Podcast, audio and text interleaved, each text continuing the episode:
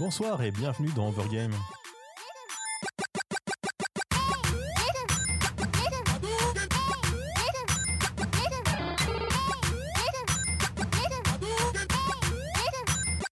Bonsoir à toutes et à toutes, vous êtes sur Cause Commune, donc sur quatre-vingt-treize point un F M à Paris et en Ile-de-France, sur cause tiret commune point F M. Vous pouvez donc nous écouter sur le site, mais également vous trouverez les liens vers le compte Twitter et Facebook de la radio pour vous rester informé de l'actualité, ou euh, le lien également pour nous faire des dons si vous souhaitez soutenir, soutenir la radio, mais surtout le lien vers le chat, donc sur cause tiret commune point F M. Vous pouvez nous rejoindre pour discuter avec nous, poser des questions ou faire des remarques. Ce soir, je suis avec Aurélie. Bonsoir Hervé. Lucas qui fait également la régie. Bonsoir Hervé. Et Léo. Bonsoir Hervé. Et donc, comme tous les lundis soirs, on va vous parler de jeux vidéo jusqu'à vingt-deux heures trente. Et le sujet du soir, ça va être le jeu vidéo indépendant. Bon, ce qui est un sujet en réalité est assez énorme, hein. Le but va être de brosser rapidement un tableau de ce qu'on peut y trouver, de pourquoi c'est intéressant. Et euh, clairement, on ne parlera pas de tout. Hein. Donc, euh, si vous êtes connaisseur, ne vous vexez pas si on ne parlera pas de votre jeu préféré. Ça risque d'arriver. Et bah, tout bêtement, pour commencer, on va essayer de voir ce que c'est que du jeu indépendant. Donc, on se retrouve avec Léo. Bonjour Hervé, du bon. coup. Oh, bonjour. Bonsoir Léo. C'est quoi je, les je suis les experts en jeu indépendant. Non, ah bah, pas du tout. Pas du... J'espère ou je... non. Euh, du coup, euh, le jeu indépendant. Alors, euh, on va on va on va abrévier ça par jeu indé, euh, parce que ce sera plus rapide à chaque fois.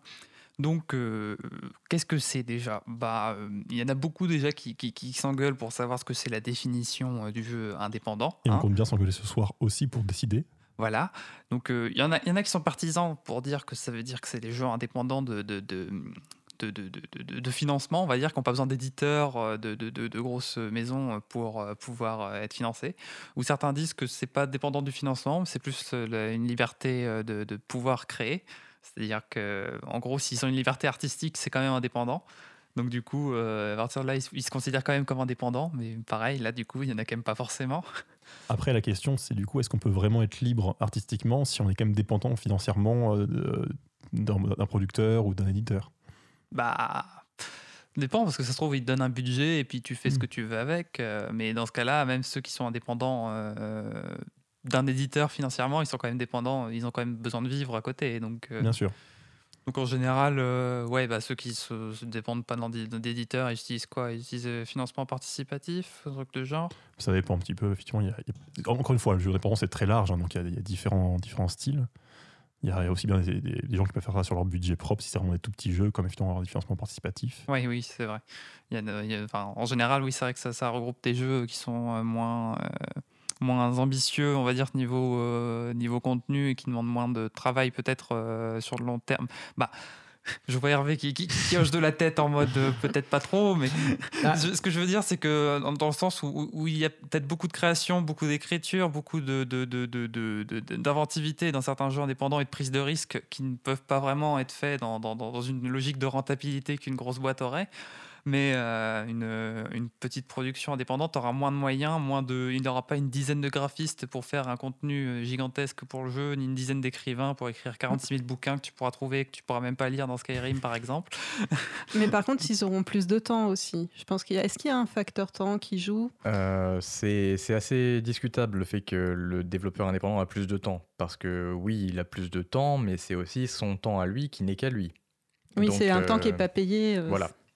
Après, il faut bien voir aussi que là, on, on, on parle surtout des jeux les, les plus indépendants, si on peut mettre un peu une échelle. Il y a aussi des, des boîtes de jeux indépendants où c'est des petites équipes, où ils sont indépendants parce qu'ils ont leur propre finance, financement, mais où bah, c'est quand même une, une vraie boîte. C'est-à-dire qu'ils sont quand même, je sais pas, une quinzaine, une vingtaine, qui font leur jeu tranquillement. Leur, leur jeu précédent leur, leur a financé la suite. Et du coup, c'est aussi plus, enfin, ça, ça peut aussi bien varier du type dans son garage qui fait tout tout seul à une équipe plus normale, entre guillemets, euh, qui peut faire des, des jeux plus, de manière plus standard. Comme notre invité de la semaine dernière, justement, qui Par était exemple. un studio euh, d'édition et de développement de jeux indépendants.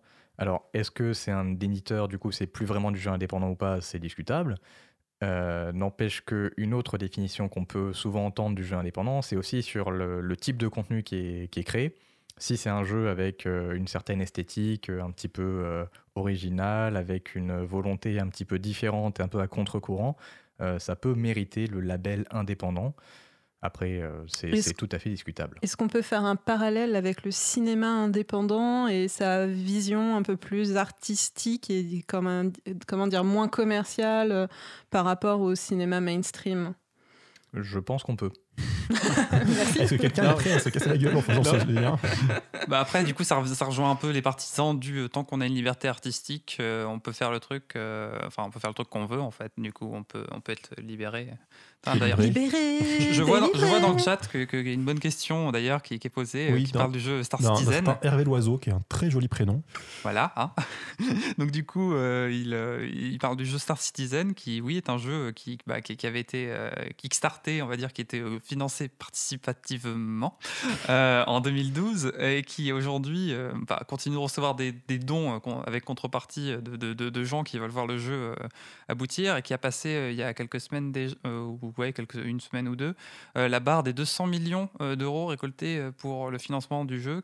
Le jeu qui, euh, qui avance toujours, mais qui n'est toujours pas fini, par exemple. Mais, euh, et du coup, est-ce qu'on peut parler de jeux indépendants, vu que la boîte, c'est quand même une boîte qui s'est fondée derrière, par exemple, euh, avec quatre cents personnes presque maintenant qui travaillent pour ce jeu-là, alors qu'elle est partie de rien, euh, juste un financement participatif, par exemple. Bah, justement, le fait que ce soit parti de rien, ça pourrait donner l'idée que c'est un jeu indépendant. C'est pas parti d'une volonté commerciale ou d'une, d'une idée de marque ou un truc ouais. comme ça. Ouais, mais par contre, est-ce que le résultat ne risque pas d'être très commercial ? Parce qu'à partir du moment où tu as levé deux cents millions, euh, deux cents millions de dollars, je suppose ? Oui. deux cents millions de dollars. Euh, en fait, les personnes qui, qui ont financé ton jeu estiment avoir un certain droit de regard sur le jeu, et ils vont vouloir qu'il y ait ça ou ça dans le jeu, et ils vont influencer en fait la création du jeu dans un sens ou dans un autre.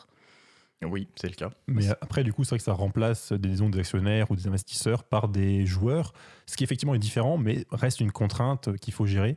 Alors j'imagine que l'intérêt, c'est comme les, comme les gens qui donnent sont plus séparés, ont moins de pouvoir qu'un gros actionnaire qui pourrait dire « bon, j'ai donné tant, maintenant tu me donnes mon jeu ».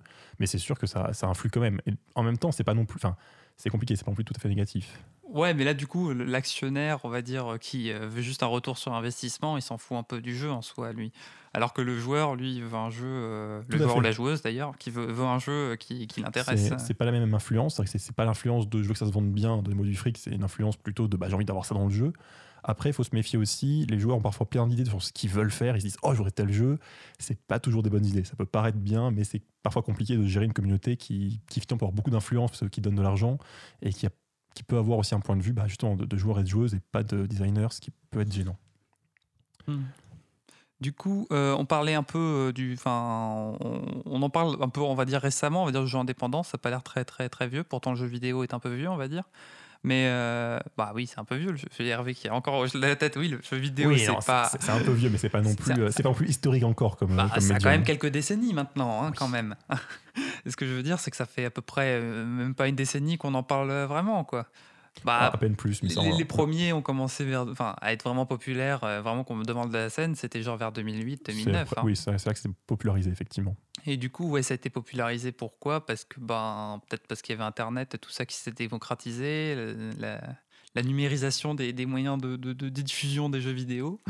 Il y a eu aussi euh, la démocratisation des plateformes de téléchargement, ouais. Tout bêtement. Donc, euh, le Xbox Live Arcade sur Xbox, euh, l'équivalent sur la PlayStation, je ne sais plus comment ça s'appelle.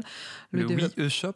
Oui, voilà, et, euh, le développement de Steam, et cetera. Et donc, ça permettait de diffuser ces jeux, parce qu'avant, le... quand bien même vous faisiez les jeux, euh, on ne pouvait pas... Euh... Personne n'y avait accès, en fait, facilement. Donc, euh, du coup... Euh... Surtout que... Il y a peut-être aussi un autre facteur, qui est tout simplement qu'avant qu'il y ait une industrie établie, Euh, tous les jeux qui n'étaient pas euh, constructeurs étaient indépendants.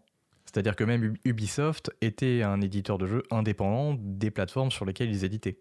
Oui, c'est aussi le problème, c'est que l'indépendance, bon, c'est, la, c'est un bon critère et par rapport au, au financement, mais c'est aussi un peu... Comment dire, une sensation d'échelle, j'ai envie de dire. C'est-à-dire qu'effectivement, on, on, on parle de jeux indépendants, on parle plutôt à des petits jeux, faire des, par des petites équipes. C'est vrai qu'à une époque, de toute façon, le jeu vidéo, au tout début, c'était forcément par une petite équipe, il n'y a pas encore de grosses boîtes finalement. C'est vrai qu'il faut d'abord attendre qu'il y ait des grosses boîtes qui se forment pour que finalement, il y ait un contre-courant qui apparaisse de dire, bah nous, on va, on va se séparer de ça, quoi. À l'échelle d'aujourd'hui, à l'échelle d'aujourd'hui euh, Super Mario, Super Netro- Metroid, les... enfin, je pense que à des, je pense que à des euh, jeux Nintendo, désolé, mais ce sont des jeux qui ont été faits par des équipes extrêmement réduites avec peu de moyens. Mm-mm. Ce qui qualifierait des jeux indépendants aujourd'hui. Oui, c'est parce qu'en fait, à l'époque, on avait aussi besoin de moins de moyens pour faire un jeu. C'est-à-dire que c'est euh, l'émergence de nouvelles technologies et de technologies qui sont beaucoup plus euh, consommatrices de ressources qui a nécessité, euh, qui a fait en réaction l'émergence en fait, euh, du jeu vidéo indépendant. Entre autres, du coup, ce qui est amusant, c'est que le, le, jeu, un vidéo, oula, le jeu vidéo indépendant s'inspire beaucoup du rétro gaming, puisqu'effectivement, quand on crée un jeu avec une petite équipe, voire seul, en général, bon, faire un jeu en trois D avec des graphismes superbes et quarante heures de jeu, c'est un peu chaud quand même. Et du coup, bah, on s'inspire des, des, des jeux qui étaient faits à l'époque, qui avaient beaucoup moins de moyens, donc on fait du pixel art parce que, parce que c'est joli, que ça, c'est plus simple à faire, on fait... Alors, ce qui est aussi nouveau, hein, comme la, pro- la génération procédurale, où on profite du fait que faire générer automatiquement euh, par l'ordinateur des niveaux et compagnie, ça permet aussi de faire beaucoup de contenu plus simplement. Mais c'est vrai que du coup, il y a aussi toute une esthétique, qui se, enfin une esthétique, je me comprends, pas que visuelle, hein, mais dans, dans les jeux en général développés par, par les jeux indépendants, qui se développent par cette limitation de moyens, par cette indépendance aussi pour prendre des risques, et qui donne du coup ce, ce label jeu indépendant qui n'est pas très homogène, mais c'est et même pas forcément avec une définition précise, en général plutôt des styles de jeu qu'on, qu'on voit dedans et qu'on reconnaît comme étant indépendant. C'est plus une philosophie en fait.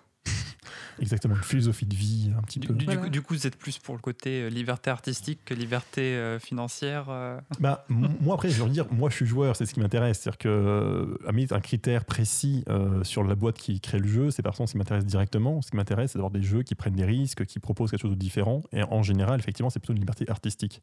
Après, en vrai, les deux sont liés. L'idée, c'est que quand tu payes des millions euh, pour euh, créer un jeu, euh, que, tu le, que tu le crées en plus sur long terme, c'est-à-dire qu'il faut peut-être cinq ans pour le développer, forcément dire on va faire un jeu trop innovant, ça va être complètement différent, on n'a jamais vu ça avant, c'est un énorme risque.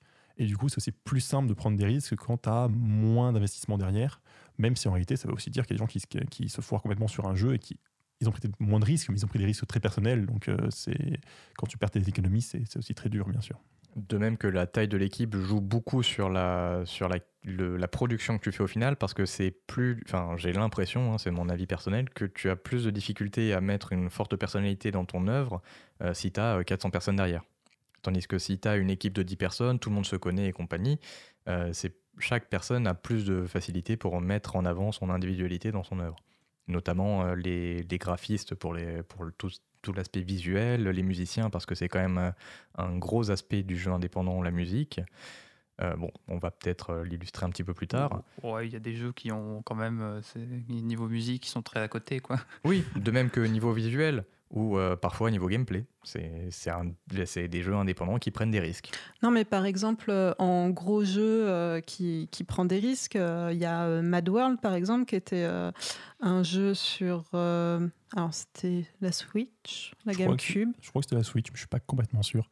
Je sais Les consoles, plus, c'est quand même pas mon truc. Qui était, euh, qui était un jeu euh, ultra violent, euh, uniquement en noir et blanc, avec euh, quelques gerbes de sang rouge, et euh, qui, était, euh, qui était extrêmement visuel pour le coup. Il euh, y a Bayonetta, par exemple, qui est un jeu euh, à sa sortie qui a pris des risques.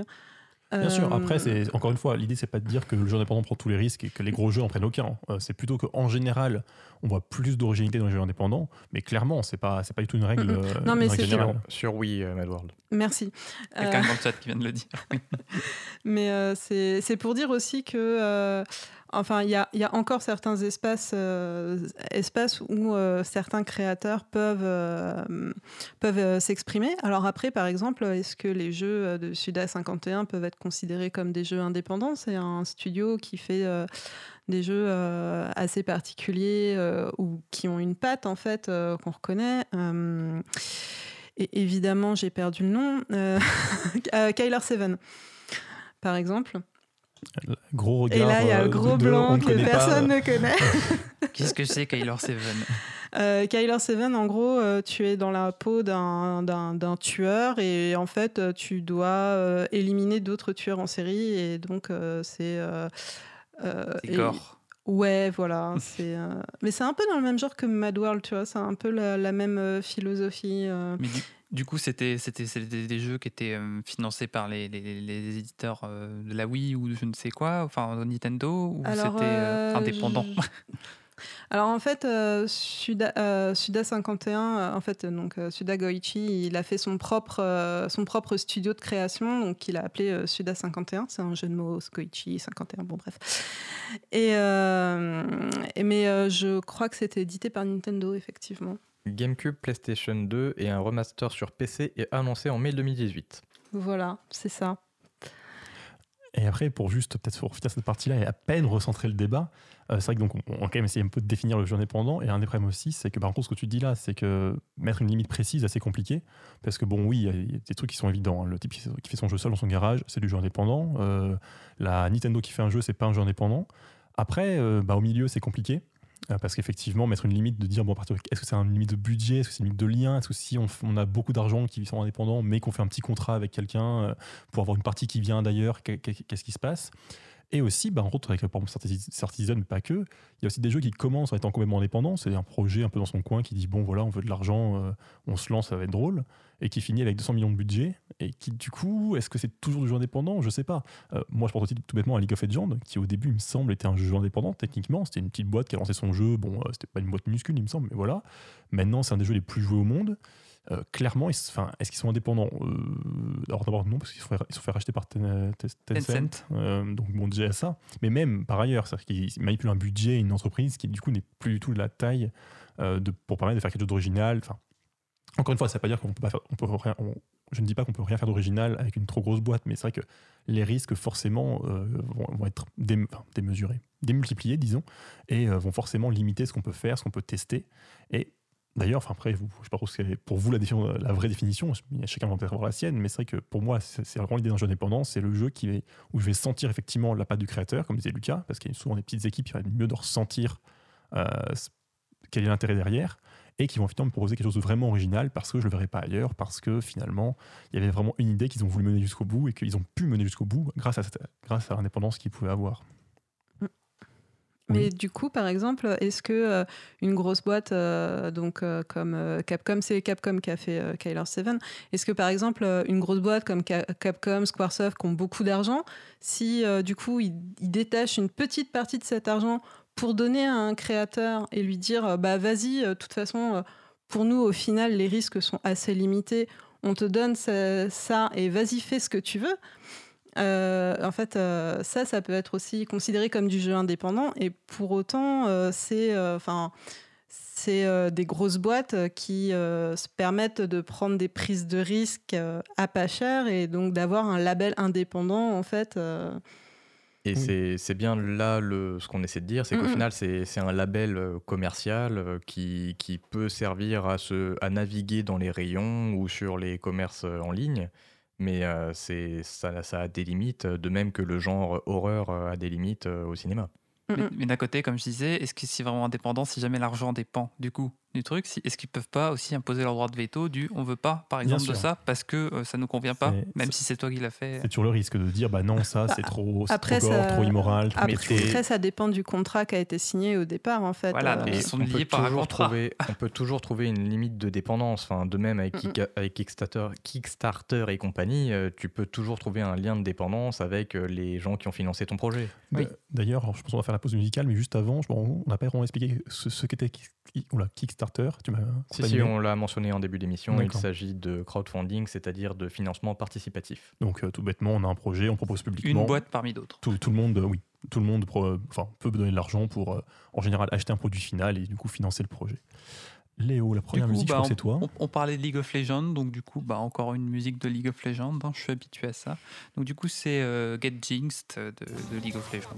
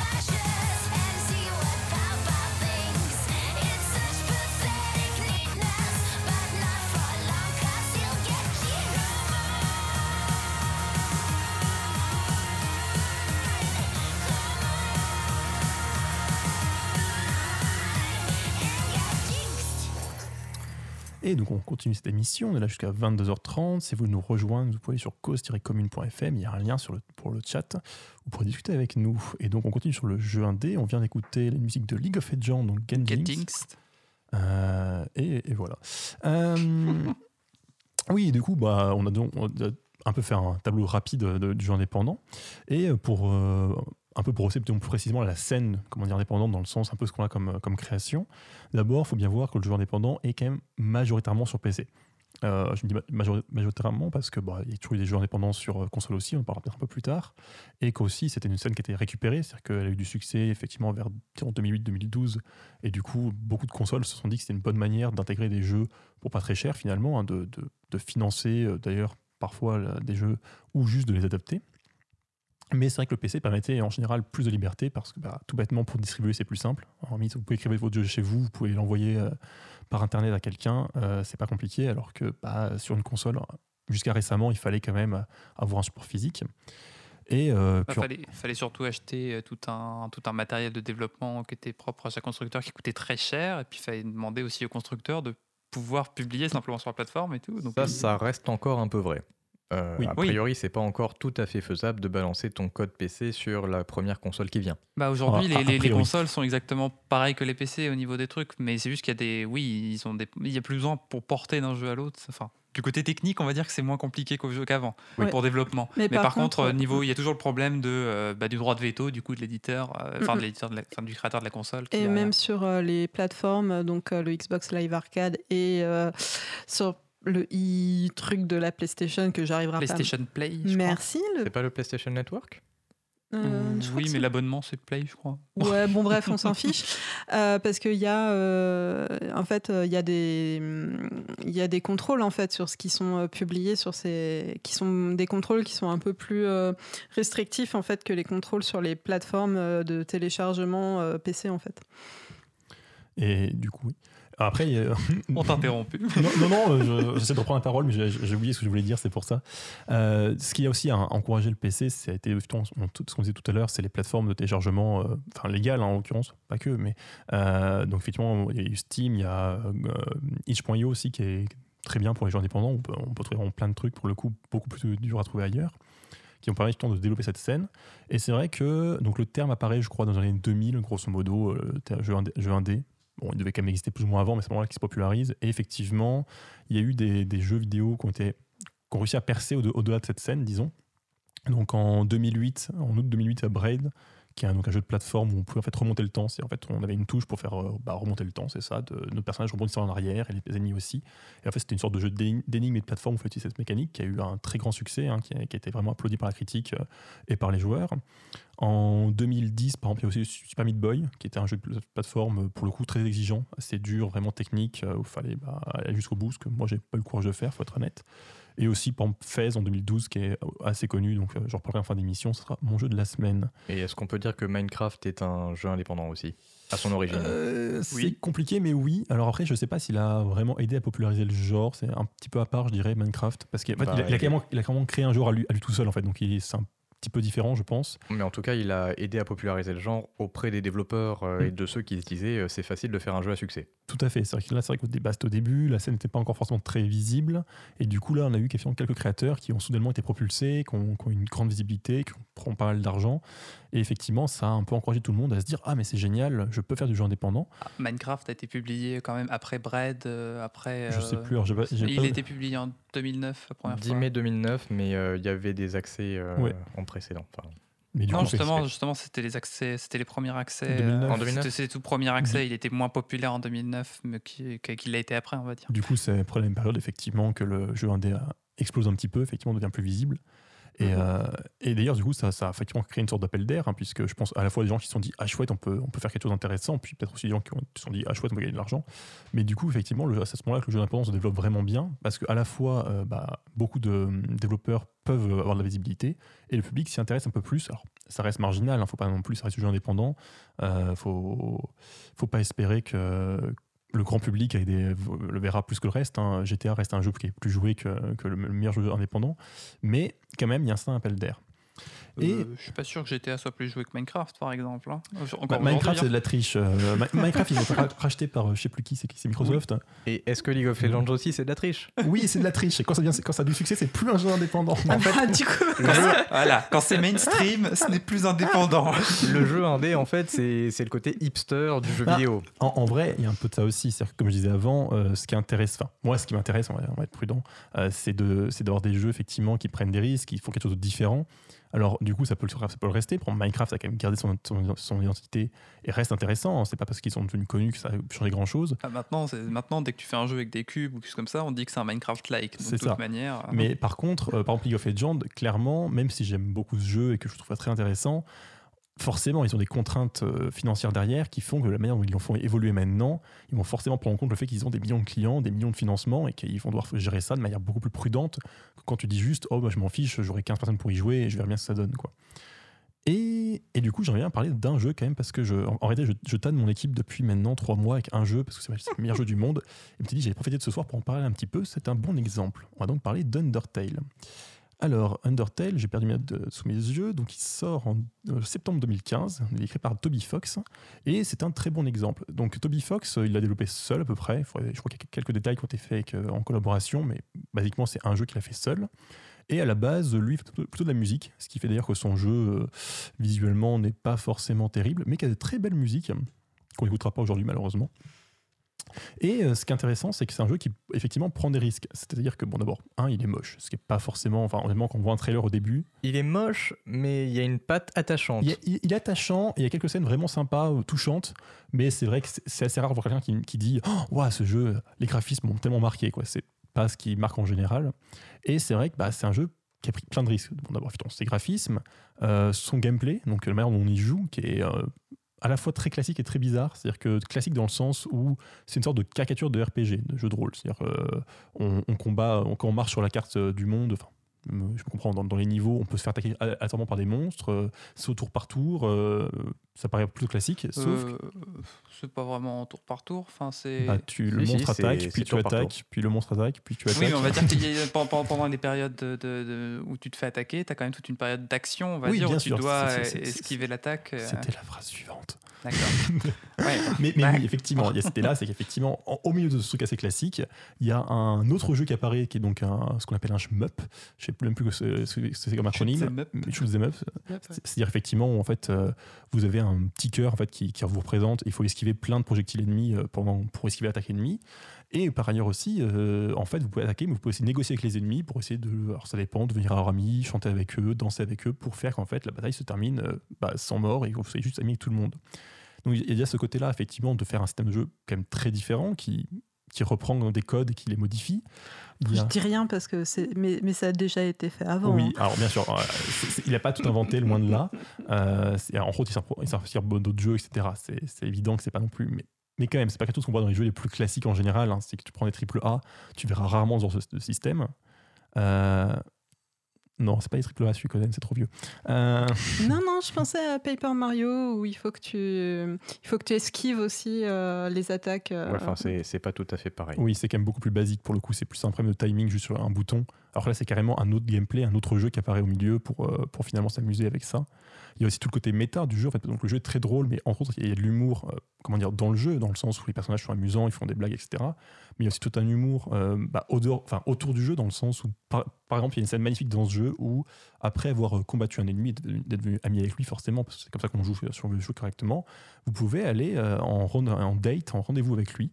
Et donc, il y aura un magnifique moment comme ça dans le jeu où il y aura une, une interface de, de date qui va apparaître, donc avec plein de, d'indications partout. Euh, euh, de date. Euh, le jeu de drague. Oui, voilà. Le jeu de drague, c'est ça. De, voilà, parce que, bah, parce que c'est soudainement le jeu qui devient ça.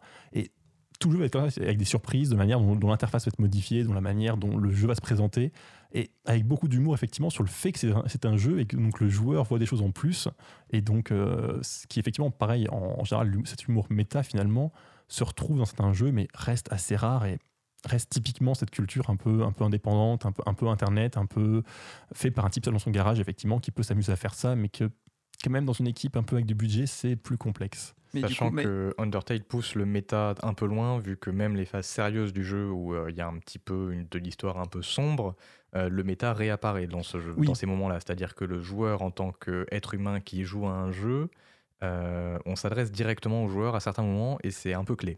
Tout à fait. Je ne pensais pas en parler parce que c'est du spoiler, mais c'est pas grave. Bon, pas du tout. Mais... Non, c'est vrai. En fait, en vrai, c'était pas joué, tu comprends rien, donc c'est pas grave. Dans, dans Undertale, il est pas. Enfin, il a quand même été aidé par pas mal de personnes. Toby Fox. Euh, euh, alors, je, je sais plus exactement, mais oui, il y a quelques monstres, je crois, qui ont été dessinés par des gens. Il y a eu un peu d'aide, mais quand même principalement, il, a, il me semble qu'il a fait la, beaucoup de choses seul. Alors, il faudrait vérifier, j'ai pas révisé euh, le développement exact, mais au moins les musiques, il me semble qu'il compose lui, puisque effectivement à la base, c'est ce qu'il s'amuse à faire, de la musique. Et je pense qu'une grande partie quand même de, de, des designs et des, du jeu a été faite par une seule personne. Donc du coup, tu, ce que tu penses que le jeu, il est, euh, il est super, c'est parce que c'est une grosse bouillibouillasse de tous les genres qui existent, du dating game au R P G, ou c'est peut-être autre chose, c'est peut-être, peut-être plutôt l'histoire aussi. Bah, l'histoire est, est parce géniale, que, parce que... Ouais, non, qui est attachante en fait. En fait en vrai, non, ils pas, ont réussi à rendre le jeu attachant que, je dire, plus extrêmement, que, non plus que l'histoire, je dirais, c'est même les personnages qui sont très bien écrits et qui sont effectivement très attachants parce qu'en fait, justement, grâce à ce système qui retourne la violence, c'est-à-dire qui dit non, t'es pas obligé de violence, tu peux juste être ami avec tout le monde, ce qui, pareil, est vraiment une idée de changer le, le jeu, changer ce qu'on, ce qu'on attend d'un jeu, et du coup, bah, ça, encore une fois, c'est un peu une, un truc indépendant intéressant de, effectivement, de proposer euh, vraiment une vision. Après, euh, c'est aussi bah, ce qu'on disait au début, c'est qu'on sent vraiment une marque, c'est-à-dire qu'on sent que c'est une personne qui l'a faite, qui a vraiment des idées, qui a beaucoup de clins d'œil, qui a vraiment une cohérence dans le jeu, qui peut se faire, hein, encore une fois, dans un jeu plus gros, c'est il n'y a rien de spécifique tout à fait, mais qui est plus difficile à obtenir. Et ce côté vraiment marquant des, bah, des musiques qui s'adaptent très bien. La, la musique est très pensée. Hein. C'est-à-dire qu'à la base, il fait de la musique et elle est vraiment réfléchie avec beaucoup de leitmotifs pour reprendre des thèmes qui se relient. De quoi ? De leitmotif. Tu ne connais euh, pas les leitmotifs ? Leitmotif, tu veux dire ? C'est oui. un thème par euh, personnage, en fait. Oui, d'accord. Ou euh, par... Euh, les, par euh, les personnages, les lieux, par les, te, par, les, les thèmes. D'accord. Ouais, t'as, t'as toute une ambiance sonore et textuelle. Bah, en fait, par exemple, si t'as un, à chaque fois que tu as un personnage qui est triste, tu vas avoir la même type de musique. À chaque fois que tu as le personnage, euh, que tu as machin qui arrive, euh, machin va avoir son propre thème, le thème de machin, euh, voilà. Et c'est des leitmotifs. Le thème du méchant, le thème voilà. du gentil. Et, et c'est l'intérêt, c'est que du coup, on obtient un jeu qui est à la fois... On sent qu'il est fait dans un garage, c'est-à-dire qu'effectivement, c'est pas très propre visuellement, euh, c'est, c'est sympa à jouer, mais on sent que c'est un peu grossier sur certains angles, on sent qu'il y, y a un côté un peu mal dégrossi, effectivement, mais en même temps, euh, c'est aussi un jeu où on sent qu'il y a vraiment une volonté, il y a vraiment une idée derrière. Du début à la fin, on, on, on se sent mené par cette histoire, par ces, par ces personnages, et il y a vraiment un style, un style dans l'humour, dans la narration, dans... Dans, entre autres, enfin, dans, dans, dans des blagues, mais complètement inutiles, mais euh, tout bêtement sur les ennemis. Donc, chaque ennemi va, va, être, va avoir des attaques particulières et va... Je veux dire, parfois, c'est, c'est même ça, c'est même la manière dont l'ennemi attaque qui va être une blague en soi et qui va permettre de, de créer un tout cohérent qui, à la fois, est très étrange, parce qu'il y a un côté absurde, et à la fois, donne vraiment un, un monument vidéoludique qui a, d'ailleurs, bon, moi, c'est un de mes jeux préférés et qui a quand même conquis beaucoup de monde et qui a réussi à avoir un succès assez impressionnant pour un jeu indépendant. D'ailleurs, je me rends compte, c'est vrai qu'on parle de ça depuis tout à l'heure, mais on n'a pas vraiment expliqué du coup ce que c'était, que c'était un petit personnage qui se retrouve avec plein de monstres. C'est pas complètement faux. On n'a pas parlé de l'histoire parce que, Alors, euh, oui. en fait, c'est, c'est, c'est un jeu qui se finit en une dizaine d'heures, donc euh, c'est peut-être et un peu dommage de la l'histoire est assez importante, mais oui, basiquement, en oui, fait, mais... on peut raconter le début, hein, c'est qu'on est un, on est un ou une, on n'est pas sûr, jeune humain, humain euh, ou humaine du coup, qui tombe dans un, monde, dans un monde de monstres où on nous apprend effectivement qu'on peut soit tuer les monstres qu'on rencontre, soit devenir leur ami. Et on va essayer de progresser à travers ce monde pour euh, réussir à se barrer, hein, basiquement à la base, même si euh, l'histoire va un peu prendre de, la, de l'ampleur et de, des, des idées derrière, en fait, pourquoi les monstres nous attaquent. Et, euh, et mince, j'ai un truc que je voulais dire, mais j'ai oublié quoi, c'est terrible. Non, non tant pis, c'est, j'ai, j'ai complètement oublié. C'est bête, c'est un magnifique et. Euh, autre chose à rajouter sur Undertale, du coup ? Euh, c'est pas un jeu particulièrement cher et pas particulièrement long à faire, donc si vous aimez bien déjà le jeu vidéo, ça peut être une bonne expérience.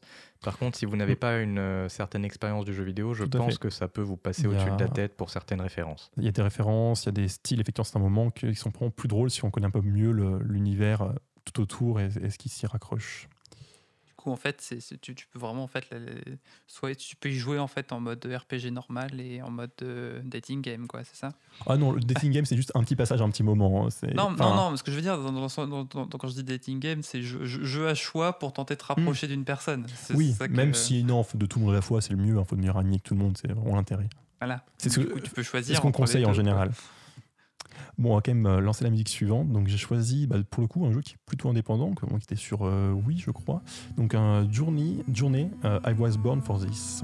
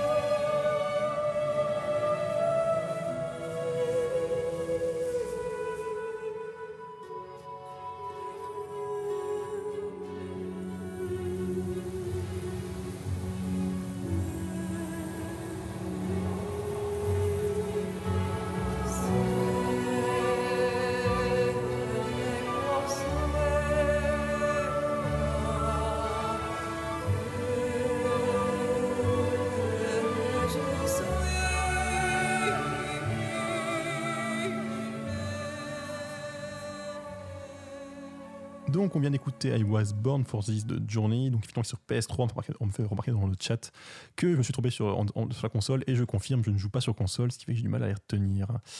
Euh, et, et je crois que c'est le thème de la semaine. Attendez, je regarde le planning. Oh, oui, t'as besoin de fait. regarder le planning. Donc Aurélie.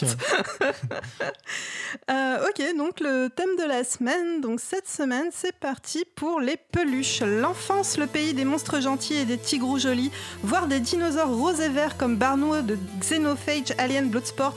Un poil creepy, mais pas plus que les lapins géants étranges venus des océans de Saints Row deux ou encore Robbie le lapin sanglant de Silent Hill quatre. Les lapins ne sont pas les seules peluches flippantes. Monokuma, le mignon ours noir et blanc de Dragoranpa, vous invite à tuer un de vos camarades de classe sans vous faire prendre, un vrai exemple de moralité, ou encore Notibert qui veut se venger des autres oursons qui ne l'ont pas invité. Heureusement, Batman et Robin sont là pour remettre de l'ordre dans, dans les peluches du Joker. Ils sont aidés dans leur tâche par Spider-Man et les X-Men dans Spider-Man versus X-Men. James Bond est également confronté à des ennemis inquiétants qui se cachent au milieu d'hippopotames en peluche. Et que dire du vaisseau de Gradius dans Parodius qui doit lutter contre un panda habillé en tutu et ballerine du plus bel effet. Un peu de douceur dans ce monde de brut, le, ca le chat de Catseed de Final Fantasy sept contrôle son gros doudou blanc grâce à son mégaphone. Bridget entre deux mandales câline Roger son ours en peluche dans Guilty Gear X deux, tandis que Teddy peut être cajolé pour obtenir de la, de la lumière dans Among the Sleep. Et tout le monde sait que Dick Detective a besoin de son doudou Blue Badger pour se consoler de son énième coupe de salaire. Bravo. Non, en fait, j'ai coupé euh, au moins quatre phrases. Fallait pas le dire. Mais voilà, c'est, c'est, le truc, c'est garder le secret. Par contre, faut pas dire qu'on a un planning. Quand même, ça a l'air beaucoup mieux organisé que ça ne l'est vraiment. Voilà. Euh, et du coup, du coup bah, on est toujours sur Overgame. J'étais à vingt-deux heures trente. On parle de jeux indépendants. Euh, d'ailleurs, on fait remarquer dans le chat que un des trucs intéressants dans Undertale aussi, oui, ce soir, c'est le chat qui fait l'émission, c'est que donc Toby Fox, le créateur, à la base, est complètement extérieur à l'industrie du jeu vidéo. C'est-à-dire que c'est pas un créateur de jeu qui s'est dit ah, je vais faire mon jeu sur un coup de tête. C'est un type qui ne faisait pas de jeu vidéo qui s'est dit ah, je vais faire un, un jeu vidéo sur un coup de tête. Alors, pas tout à fait, il y avait quelques trucs avant qui avaient des vagues rapports, mais c'était mmh. pas du tout un professionnel. Mais par contre, du coup, ça devait être un gamer parce que. Oui, non, mais clairement, voilà. Et donc, on va parler un peu de, bah, un peu de trucs un peu plus sérieux que le jeu en lui-même, c'est un peu les conditions de travail, tout ce qui est autour du jeu vidéo avec Lucas. Effectivement, parce que euh, dire que le jeu, le jeu vidéo indé a eu un gros boom et que c'est devenu l'Eldorado du jeu vidéo, euh, c'est, c'est une bonne analogie parce que, comme l'Eldorado, en fait, il n'est pas si facile à obtenir. C'est-à-dire mmh. que Toby Fox et ses cinquante mille dollars réunis au lieu de ses cinq mille, euh, c'est un exemple intéressant pour se dire le jeu vidéo indépendant, ça marche bien. Euh, mais malheureusement, les jeux vidéo, ça sort de plus en plus souvent, du moins sur les plateformes les plus connues, notamment comme Steam. Euh, il me semble qu'on est à sept mille jeux par mois. Euh, on avait dit par an la dernière fois, mais il me semble ouais, bien d'accord. que c'est par mois. Euh, et on imagine bien qu'avec sept mille jeux par mois, c'est dur d'avoir, euh, de faire sortir son jeu du lot. Euh, c'est-à-dire qu'on a un, un marché qui est de plus en plus saturé. D'ailleurs, on en avait parlé quand on parlait du crash du jeu vidéo.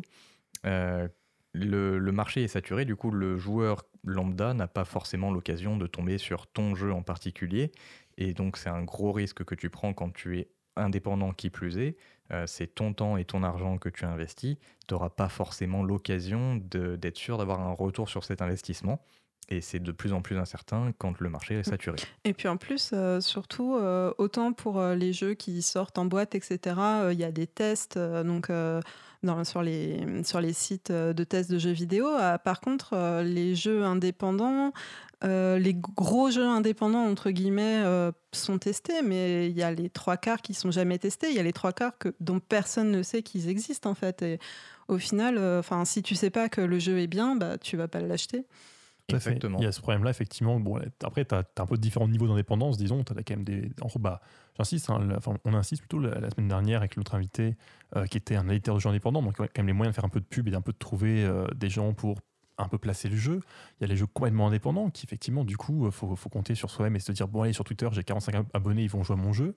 Et après, tu as tous les intermédiaires, tu as aussi les coups de peau, hein, où il euh, y a un jeu un peu inconnu qui, soudainement, euh, a un éclairage parce que, euh, typiquement, il me semble qu'il y a eu des jeux, quand même, je pense à PewDiePie, qui a dû jouer, c'est un jeu qui, du coup, avec ses millions d'abonnés, euh, a pu faire une énorme pub à un petit jeu dans un coin qui, soudainement, s'est propulsé sur la scène. Mais c'est vrai que, du coup, c'est très aléatoire et il y a aussi ouais. beaucoup d'échecs. Quand on parle d'abonnés, tout ça, c'est PewDiePie est un vidéaste sur YouTube avec une, une audience énorme qui se chiffre bah, en le, je sais pas, cent treize mille millions d'abonnés. Je sais plus si c'est un premier, parce que je crois qu'en ce moment, il y a une guerre pour être premier sur YouTube. Oui, avec, euh, un, avec une maison de disque indienne, mais c'est rigolo. Mais, mais du coup, effectivement, c'est le premier pendant très longtemps. Voilà, pour vous dire, il y a quand même soixante-treize millions de personnes qui le suivent, c'est ça ? Un truc comme ça. Alors, du coup, quand on parle de risque quand on est indépendant, on est en France, donc on a tendance à se dire qu'on a quand même un minimum de sécurité sociale. Euh, néanmoins, une grosse partie de la scène indépendante du jeu vidéo se passe aux États-Unis, et aux États-Unis, c'est quand même vachement moins drôle pour ce qui est de sécurité sociale et, euh, et de, de sécurité financière. euh, quand on se lance dans le jeu indépendant, on n'a plus d'employeur, du coup on n'a plus de, de mutuelle, on, si on tombe malade c'est à nos frais, euh, on est vraiment vachement plus démunis dans certains pays quand on se lance à ses frais. Donc ça c'est pour donner un petit peu une notion de quels sont les risques encourus suivant les situations où on est. Et après, il y a un risque auquel on ne pense pas forcément, c'est le risque de réussir.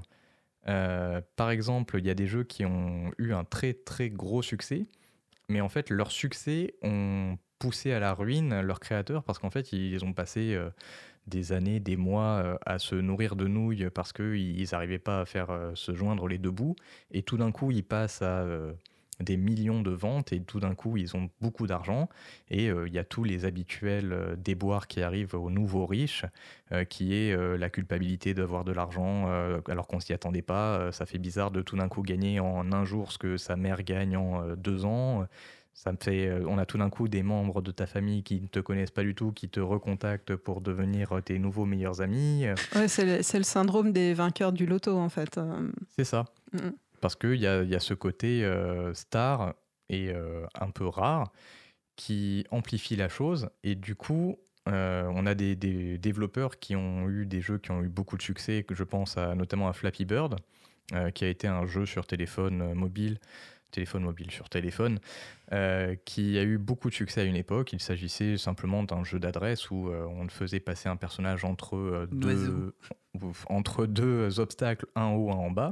Euh, et ce jeu était, a eu un très très fort succès, mais son, son créateur l'a retiré de la vente parce qu'il n'arrivait c'est, il ça le gênait. Il n'était pas en vente. Il a retiré de la distribution parce qu'il était extrêmement gêné de son tout nouveau succès.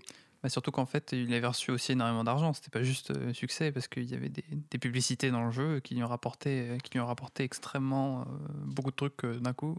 Oui. Et est-ce qu'il n'y a pas aussi euh, le stress de devoir en faire un autre ? Parce que, enfin, j'ai l'impression que beaucoup de créateurs euh, font un seul jeu, que le jeu marche, et je suis pas sûre bah qu'ils après, en fassent beaucoup une, d'autres derrière. Ça en peut fait. être une très grosse pression, effectivement. Bah en fait, c'est être... pas tant que ça hein, le stress d'en créer un autre, mais c'est plutôt la pression sur le jeu suivant.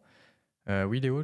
Bah si, juste, enfin c'était pas vraiment précieux. Enfin, je voulais reprendre là-dessus en fait. Mais, ouais, vas-y, vas-y, euh, par continue. exemple, le cas de, de, de Marcus Persson euh, Notch qui a créé Minecraft du coup et qui du coup bah, est, est vraiment sombré en dépression euh, après ça parce qu'il voulait créer des, des petits jeux constamment, mais à chaque fois on lui reprochait que le jeu ne soit, n'était pas aussi bien que Minecraft et que du coup bah il se sentait à chaque fois, euh, il avait beau essayer de faire des petits jeux, puis personne euh, non. voulait vraiment en entendre parler. En fait, il a un projet vachement intéressant de jeu où on pourrait programmer son ordinateur dans l'espace. Enfin, c'est vachement ouais, intéressant. Il a, fait, il a fait d'autres jeux comme mais... ça. Des petits jeux, mais le mais problème c'est, c'est que c'est un jeu bah, finalement assez ambitieux mais en fait il va trop attendre, c'est-à-dire que tout le monde le fixait en mode ah oh, mais qu'est-ce que tu vas faire après, euh, ça a l'air vachement intéressant et c'est vrai que c'est, du coup ça peut être une ambiance très compliquée pour développer un jeu c'est un succès aussi énorme derrière à, auquel on te compare, ce qui peut faire des syndromes comme ce qu'a fait euh, J K Rowling avec Harry Potter euh, et a publié son bouquin suivant sans, euh, mm. sans préciser qui elle était. Mm-mm. Après, quelque part, il y a aussi un manque à gagner si tu n'utilises pas ton nom pour montrer ton jeu en mmh. sachant que c'est un marché saturé, donc Après, euh, c'est euh, une fine balance. En, en général, c'est des gens qui ont assez d'argent déjà pour être tranquilles. Dans, oui. dans les risques aussi un peu moins forts, je dirais, mais ce que j'ai pu voir, c'est qu'il y a, des, il y a aussi des gens qui sont fait propulser sur le devant de la scène, alors que bah, c'était des développeurs, c'était une très bonne idée, mais pas forcément, euh, comment dire, pas forcément préparés à jouer un rôle de star, à jouer un rôle de commercial aussi, dans le sens de, de se présenter son jeu et ses idées, et cetera. Et c'est vrai qu'il y a aussi des gens là, qui sont qui se fait très mal voir la communauté des joueurs, qui peut être en plus assez mesquine parfois, mais parfois aussi à raison, il ne faut pas non plus... Euh, voilà. mais, euh, mais du coup, effectivement, il y a aussi des, des gens là, qui finalement se retrouvaient à parler dans, en public devant une audience immense, à ne pas du tout être prêt pour ça, et du coup à se mettre un peu à dos de cette communauté, parce que parfois à raison, hein, parfois ils peuvent dire des énormes conneries, mais euh, c'est vrai que c'est aussi un peu compliqué parfois de, de passer de « je développe mon jeu dans mon garage » à euh, « soudainement je suis invité sur tous les salons ». Oui, ou parfois à tort, comme euh, je ne me rappelle plus de la, de la demoiselle en question, mais il me semble qu'une euh, une jeune femme avait... Euh fait euh, la publicité de son jeu dans un magazine quelconque oui. et elle avait euh, Ça, fortement été accusée d'avoir joué de ses charmes pour avoir cette publicité, euh, oui. ce qui était euh, oh. une les, polémique fort les, lamentable. Le milieu du vidéo est sexiste, hein, c'est, voilà, on, le, on le rappelle à tout hasard, c'est, mais oui. Par contre, même si c'est un peu hors sujet sur le jeu indépendant, il me semble. Alors, Marcy, c'était du jeu indé, je ne sais plus. Oui, c'était du, jeu, indé. du jeu indé. Donc, c'est, donc c'est pas hors sujet. Donc c'est pas hors, hors sujet, c'est bon, je valide. Oui, effectivement, il y, y a aussi... Euh, Le, l'accueil du public qui peut parfois être euh, extrêmement euh, euh, rigide, euh, compliqué à recevoir. Oui, en, en gros, j'y pense aussi. Ça, en gros, ça, c'est le souvenir que j'ai du film, je crois, c'est Indie Games The Movie, tout bêtement, euh, où effectivement, il y a, je sais plus lequel, qui, un, un créateur comme ça, d'un jeu indé qui a, qui a été assez connu, qui expliquait qu'il bah, était très déçu des retours, parce qu'en fait, pour lui, c'était vraiment un jeu auquel il, il avait réfléchi, il a mis toute son âme dedans. Et finalement, on lui disait, « Ouah, trop bien ton jeu », mais c'était plutôt en mode « Oh, c'est cool, c'est joli ». Et c'est ça qui s'est finalement assez... Enfin, je sais pas, vexé, assez blessé que tout ce qu'il a mis dedans n'était pas vu par les joueurs finalement, et c'est juste devenu un, un produit grand public auquel tout le monde jouait, mais personne ne voyait rien. Oui, il y a le côté vide, j'ai passé un an de ma vie à faire que ça, c'était mon seul objectif pendant un an, et tout d'un coup, j'ai plus ça, et euh, c'est pas apprécié à sa juste valeur. Après, ça, c'est euh, le lot d'un peu euh, toutes, tout les, tout, tout, toutes les œuvres d'art, hein, que quand tu fais un film, quand tu écris un livre... Euh, Ou tu... même, bah, même tout seul, euh, ça peut t'arriver. Hein. C'est le lot de toutes les œuvres d'art, mais quand tu participes à une œuvre massive comme un film ou comme un jeu traditionnel triple A, Euh, tu es un rouage, donc tu peux être fier de ton travail dans, ce, dans, ce, dans cette machine, mais c'est quand même plus... Le, les responsabilités sont plus dissoutes. Non, non, mais je pensais à des films indépendants ou même à des, à des livres. Quand tu passes un an à écrire ton bouquin et qu'à la fin, on te dit... Ouais, c'est pas mal, mais t'as pas pensé à ça, et puis euh, ça et ça, c'est pas cohérent. Euh, c'est... Effectivement, le milieu du livre est quand même assez euh, indépendant, enfin, dans le sens où on l'entend dans le jeu vidéo aujourd'hui, euh, c'est assez rare qu'il y ait beaucoup d'auteurs sur un seul et unique bouquin. Mm-mm. Pourtant, euh... ça se fait, et en général, ils sont très bons. Hein. Aucun coécrit avec deux personnes. Ça, ça devient encore, encore hors sujet, je suis désolé. Oh. Alors, il y a encore quelques points que j'ai envie de, d'aborder au niveau des conditions de travail. Euh, c'est le, le côté euh, qui est un peu glorifié dans le milieu du développement, euh, surtout vidéoludique, qui est le côté euh, crunch, euh, il faut y aller à fond, euh, il faut absolument qu'on développe ultra vite, ultra fort, euh, qui est un petit peu exacerbé par les game jams. Euh, personnellement, je suis pas du tout fan de ce genre de, de mode de pensée, de se dire euh, on va se mettre à trois cents pour cent et on devient complètement épuisé. Je sais que c'est pas le cas de tout le monde, il y en a qui trouvent ça euh, assez euh, exaltant. Euh... Tu peux définir les game jams ? Oui, alors les game jams, ce sont des événements dans lesquels euh, un certain nombre de personnes sont invitées à se réunir en groupe et à créer dans un temps limité un jeu vidéo qui doit être fonctionnel et euh, intéressant. Euh, le temps limité, pour donner une idée, c'est souvent euh, vingt-quatre heures, quarante-huit heures, soixante-douze heures. Et en fait, euh, souvent les développeurs, les graphistes, les designers ne dorment pas, euh, se nourrissent très peu, et euh, développe pendant euh, vingt-quatre, quarante-huit, soixante-douze heures. Euh, je, je tiens, à, par, par exemple, sur ce sujet-là, il y en a une, une qui, est, euh, qui est en cours actuellement, et puis j'ai toute euh, ma, ma colocation euh, qui est actuellement sur ce jeu-là, et je te, peux te dire qu'il dort, mais il mange correctement quand même. Hein. Ouais, enfin, autant je... que le coloc puisse euh, manger correctement, je pense, mais peu importe. C'est quoi le nom de la, c'est quoi le nom de la Game Jam ? euh, C'est, c'est la, la Game Jam euh, Ludum Dare. La, et du coup, le sujet, je crois c'est... que c'est Ludum Dare, mais je suis pas sûr. Ludum Dare. Ouais, bah, je suis, fr... je suis français. Et du coup, le thème, cette fois-ci, c'est des sacrifices doivent être faits. Ok. Donc, du tout coup, à fait dans le thème. Donc, du coup, ils sont en train de faire un jeu où ils doivent balancer tous leurs sbires de leur religion. En train de... Enfin, ils sont, ils sont, ils sont chefs d'un culte, et puis ils doivent balancer leurs sbires dans les pièges et tout pour survivre eux-mêmes, pour atteindre leur seigneur euh, dieu non, tout c'est puissant. Du, c'est du Lemmings, quoi. C'est, c'est du Lemmings, le mais sacrifice forcé. Des autres. C'est euh, ça. Un autre euh, point qui est un peu euh, dont on a déjà parlé d'ailleurs, c'est euh, le fait que le jeu vidéo indépendant c'est un peu vague, et du coup il y a beaucoup de gros studios qui ont décidé de surfer sur cette vague. Deux fois le mot vague, il y a super rime. Euh, c'est une rime riche. euh, du coup, le, les gros studios, donc on pense à Ubisoft et compagnie, qui euh, vont décider de se dire, euh, décider de se dire, qui vont se dire que c'est quand même vachement pratique de pouvoir faire un Kickstarter, de faire du financement participatif pour pouvoir dire on a envie vaguement de, de mettre de l'argent dans ce projet, mais pas tant que ça. Donc en fait, si le client pouvait mettre de l'argent à l'avance pour développer le jeu, ça nous arrangerait pas mal. Et on va mettre un ou deux développeurs à nous, ce sera plus sympa. Mm-mm. Mais il y a même aussi, euh, c'est un peu du genre, euh, on, on lance un projet et puis on regarde s'il y a des gens qui, qui banquent dessus, euh, donc sur une plateforme de crowdfunding, pour voir si c'est la peine que nous on investisse. Donc euh, clairement, là je pense par exemple à Shenmue trois, euh, qui est un... Donc euh, Shenmue, c'est une euh, licence qui était sortie sur Dreamcast, euh, qui était une licence assez particulière en fait, où c'était un peu un, c'était un jeu assez réaliste, qui était extrêmement écrit, et en fait donc le, réal... le producteur avait, le concepteur du jeu avait écrit l'intégralité du scénario, et en fait ils n'en ont réalisé qu'un quart. sur deux jeux. Et donc, en fait, tout le reste du scénario, le, la fin de Shenmue deux se termine sur un cliffhanger atroce. Et, euh, et donc vous êtes là en plein milieu de votre action en fait, et, euh, et ça s'est arrêté là. Et donc euh, ça fait des années que les fans euh, réclament à corps et à cri un Shenmue trois que euh, Sega ne veut pas lancer parce que ça coûte, ça coûte très cher. Donc c'est un peu ce qui a précipité aussi la mort de Sega et de la Dreamcast, parce que le développement de Shenmue leur avait coûté les yeux de la tête. Et en fait, euh, Sega s'est dit, euh, bah, on, on va, on va tester en fait euh, les fans, et on va tester voir s'ils sont capables de mettre de l'argent au porte-monnaie. Et donc du coup, ils ont euh, créé, enfin ils ont lancé euh, un crowdfunding justement pour essayer de voir si euh, les gens allaient banquer, euh, pour voir si ça, ça valait la peine d'en lancer un, un nouvel épisode. Et du coup, ils ont banqué. Euh, oui, alors je sais plus de deux millions, je crois qu'ils ont récupéré deux millions de dollars, ça, un ça truc va. Comme ça. C'est correct. Oui, mais euh, sur le développement, indé, ouais. à, à, à, mais à l'échelle, à l'échelle du développement de Shenmue, euh, c'est quasiment rien, quoi. Euh, oui, à l'échelle du développement de Shenmue, mais d'un autre côté, c'est euh, deux millions de dollars pour un jeu où tu sais pas trop s'il va arriver, parce que c'est un peu le principe du, du financement participatif, c'est tu mets de l'argent et euh, si ça arrive, ça arrive, si ça arrive pas, tu récupères ton argent. Mm-mm. Pas forcément. Ou pas.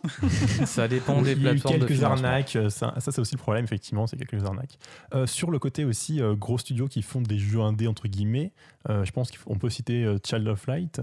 Child of Light, donc l'enfant oui, de la lumière. Ça. Mm-hmm. Euh, donc ça, c'est Ubisoft qui avait lancé ça. Donc pour le coup, il y avait pas, fi- je crois pas qu'il y ait eu de financement participatif. Mm-hmm. Mais en fait, ce qui est amusant, c'est donc bah, c'est Ubisoft, donc un gros studio qui avait lancé ça en se disant oh regardez, on fait du jeu indé. Et effectivement, leur jeu, ça ressemblait, enfin, c'était un jeu plus simple avec des graphismes un peu plus minimalistes, euh, assez joli avec une patte graphique un peu différente. C'était un jeu, oui effectivement plus basique. Donc euh, on sentait que c'était fait avec une plus petite équipe et on s'est quand même beaucoup moqué d'eux parce que bah, Ubisoft qui fait du jeu indé, bah, par définition, non, c'est pas possible.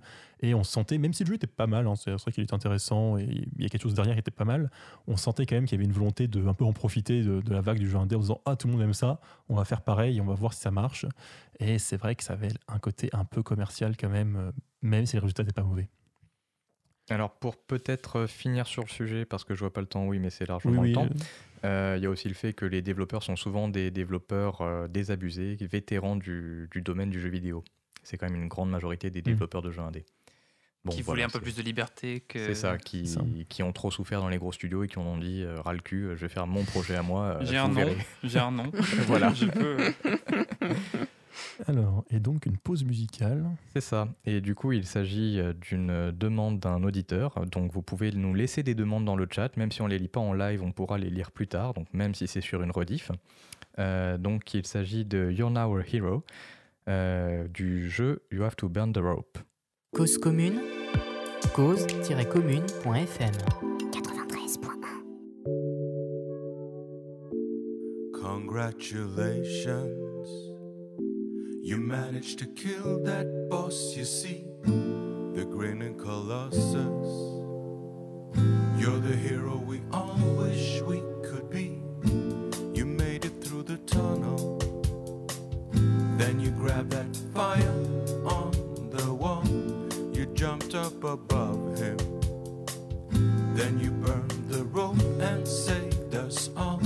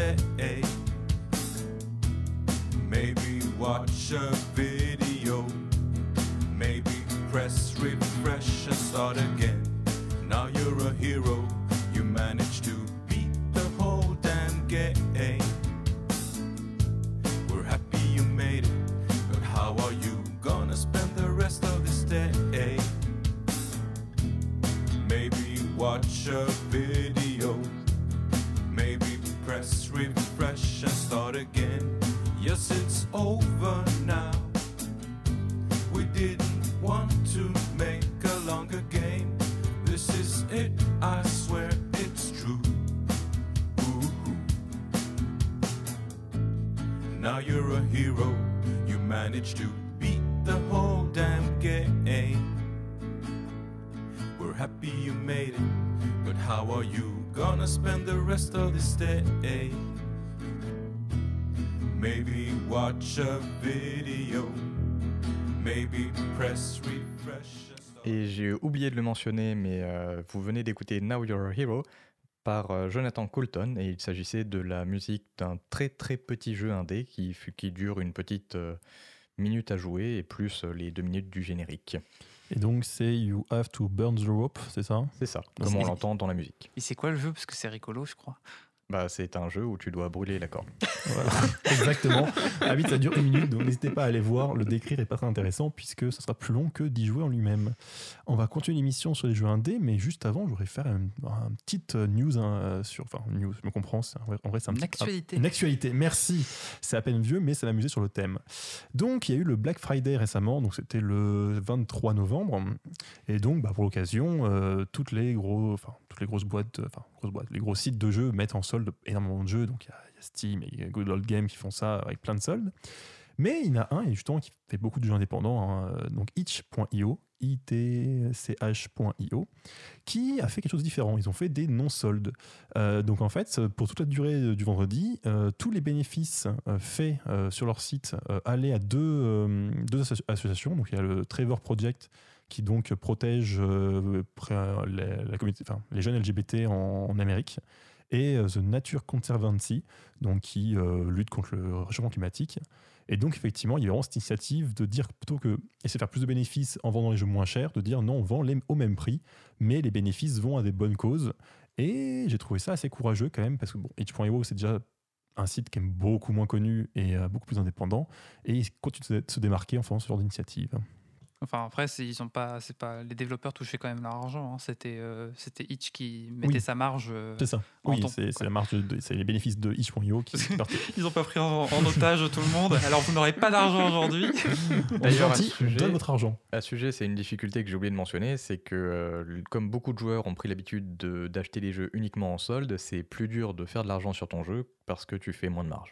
Bien sûr. Bah, c'est le problème d'avoir un marché un peu, un peu surchargé, c'est qu'il y a beaucoup de concurrence, donc on, donc on fait des soldes, on essaie de se démarquer, et forcément, c'est plus complexe. Il y a des gros vendeurs qui imposent leurs lois. Exactement. Et bah, du coup, on va parler maintenant avec Aurélie des homebrew. C'est quoi les homebrew ? Les Je sais pas homebrew, oui, les homebrew. Alors, rien à voir avec la bière. Hein, ah, voilà. Bon, bah, du coup, on va arrêter de parler de ça. Voilà. Ou le hack tout. Sur Wii. euh, en fait, les homebrew, c'est des créations de jeux vidéo par des utilisateurs sur des plateformes pri- propriétaires de façon non officielle. Donc en gros, euh, c'est des, des gens qui développent des jeux sur euh, des, des jeux consoles sur des anciennes consoles. Et parle-nous de la légalité de ce procédé. Alors en fait, comme la plupart des consoles ne sont plus distribuées, hein, la légalité, euh, en fait, euh, tout le monde s'en fiche un peu, voilà. Non, mais c'est... Il y a peut-être aussi le fait que si tu fais juste une cartouche pour toi, globalement, ça n'engage que toi. Ouais, mais elles sont quand même un peu distribuées. Alors, pff, donc c'est pas des, euh... c'est, c'est pas distribué à des, des millions d'exemplaires, hein, c'est distribué à des centaines. Quand ça marche très bien, c'est distribué à quelques centaines d'exemplaires. Euh, y a quand même des, des... J'ai vu récemment une grosse campagne de crowdfunding pour un jeu de Mega Drive qui va être lancé Alors, récemment. Alors, c'est Pire Solar, non ? Euh, je sais plus. C'est un, c'est un R P G. Euh, non, c'est, c'est un... un jeu de tir euh, sur des, avec des aliens. Ah, bah alors c'est donc, pas voilà, le même. Il y en a pas mal, tu vois. Il y a encore des gens qui développent sur des consoles qui sont mortes. Voilà. Alors donc du coup, en fait, euh, donc euh, là, donc là, il y a beaucoup de rétro homebrew justement. Donc euh, sur, euh, bah, donc il y en a beaucoup sur les anciennes consoles, celles qu'on en a qu'on a parlé lors de l'émission sur le crash euh, de mille neuf cent quatre-vingt-trois. Euh, donc toutes les consoles qui sont sorties euh, dans la période euh, Atari deux mille six cents, ColecoVision, Intellivision, et cetera. Euh, donc il y, y a beaucoup en fait de, de développement sur ces sur ces machines-là et euh, bah, sur toutes les machines des générations d'après, hein, N E S, euh, N E S, Super N E S, euh, Mega Drive, euh, Master System, euh, Lynx, euh, et cetera. Et bon après il y a aussi alors après il y a aussi des homebrew sur les sur les, les consoles plus récentes, euh, mais bon du coup c'est c'est Ça demande, ça demande plus de développement, en fait. Hein. Euh, du coup, en fait, euh, le homebrew, c'est très, euh, c'est très communautaire. Donc déjà, vous avez euh, des communautés de homebrew, mais par console, en fait. Parce que du coup, euh, il faut... Euh, c'est des communautés qui développent des kits de production, qui développent des kits pour faire la musique, pour que ça passe sur la console. euh, qui euh, donnent leur avis en fait euh, sur le jeu, sur le développement du jeu, sur euh, sur le code en fait, sur comment coder pour euh, améliorer le jeu, et cetera. Ils font des recherches sur la console en fait en elle-même. C'est ça, c'est ça. La documentation qui est pas donnée par les concepteurs. Voilà, c'est ça. Donc euh, ils doivent euh, donc ils doivent faire de la rétro-ingénierie en fait. C'est un peu euh, le même principe que ce qu'on nous racontait la semaine, enfin ce que nous racontait euh, Monsieur de Souza. Arnaud, la... Arnaud de Souza. Arnaud de Souza la semaine dernière, voilà. Euh, alors, euh, quels sont les types de jeux qu'on trouve en homebrew ? euh, Alors, on a beaucoup de portages euh, d'une console à l'autre. Donc, euh, par exemple, euh, bah, on a beaucoup de portages entre toutes les consoles. Donc, euh, je disais de la génération Atari euh, deux mille six cents, en fait, où, on, où euh, ils portent euh, des jeux euh, de la cinq mille deux cents à la sept mille huit cents, de la sept mille huit cents à la deux mille six cents, euh, de la ColecoVision, et cetera, et, et à la Vectrex, et cetera. C'est toutes les consoles. Voilà. Euh, après, tu as des espèces de fantasmes de gamers. Hein, donc, euh, porter Mario sur Mega Drive ou porter Sonic sur N E S. Voilà.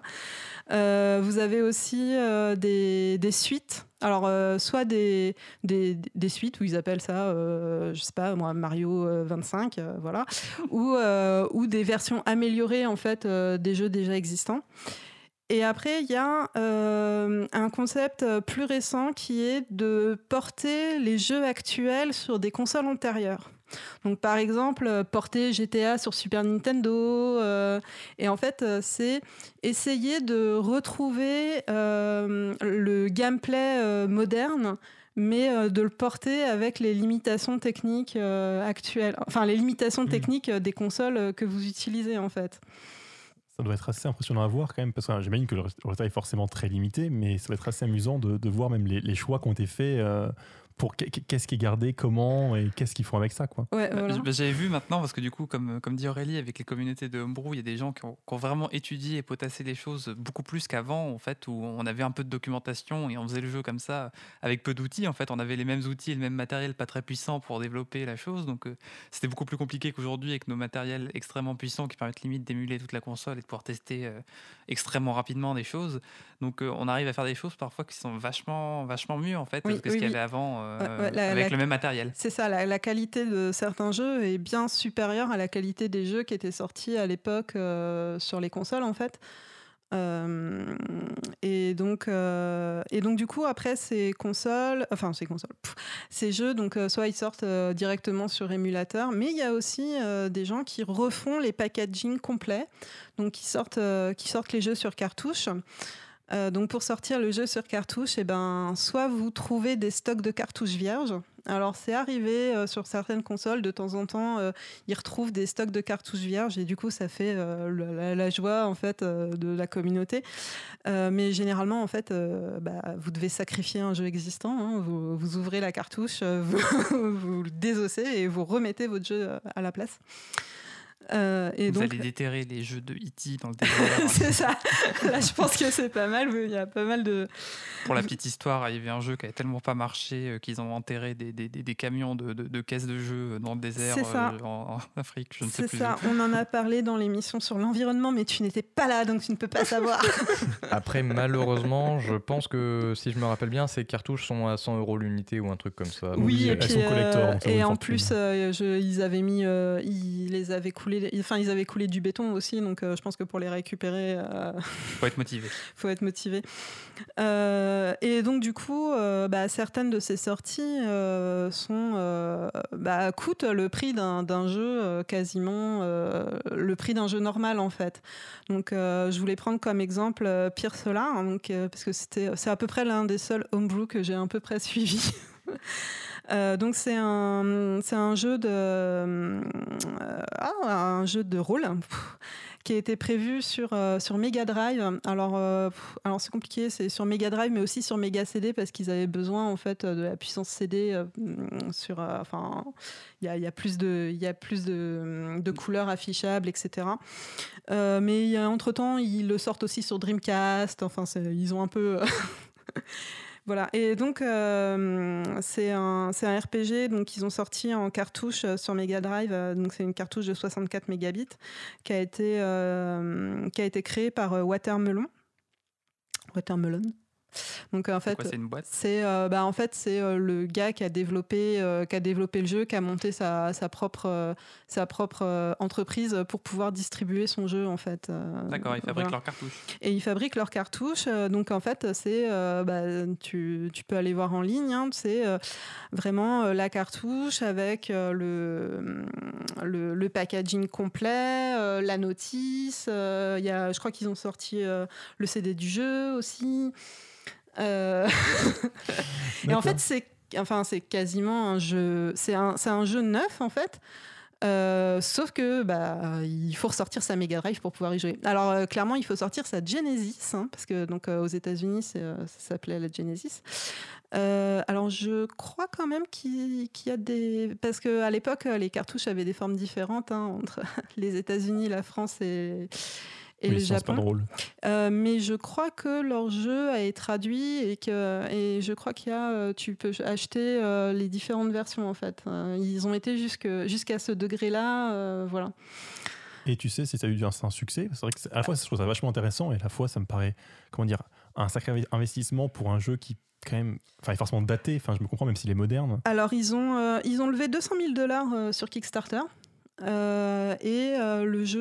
Euh, Euh, le jeu est en vente, alors je sais de, depuis pas très très longtemps en fait. Euh, ça fait très longtemps que moi je l'ai vu, euh, que j'ai vu les images, et cetera. Euh, mais ça fait pas si longtemps que ça qu'il est en vente. Voilà. Euh, mais euh, c'est, c'est l'un des plus connus en fait. Euh... Alors bon, Wikipédia dit date de sortie initiale décembre deux mille dix. Ah ouais ? Je sais pas après. Euh...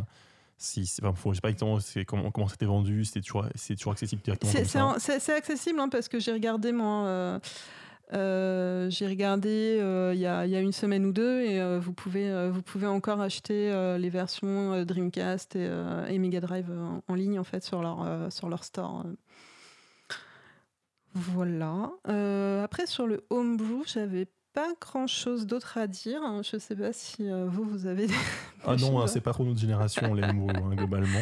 Bah, ça, bah, se surtout aujourd'hui, en fait. Euh... ça se fait surtout aujourd'hui, en fait. C'est pas particulièrement grave, hein. On peut lancer la musique et oui, on continuera sur la conclusion. Alors, sinon, sinon, je voulais aussi parler, euh, si j'ai cinq minutes, oh, bah, sans de problème.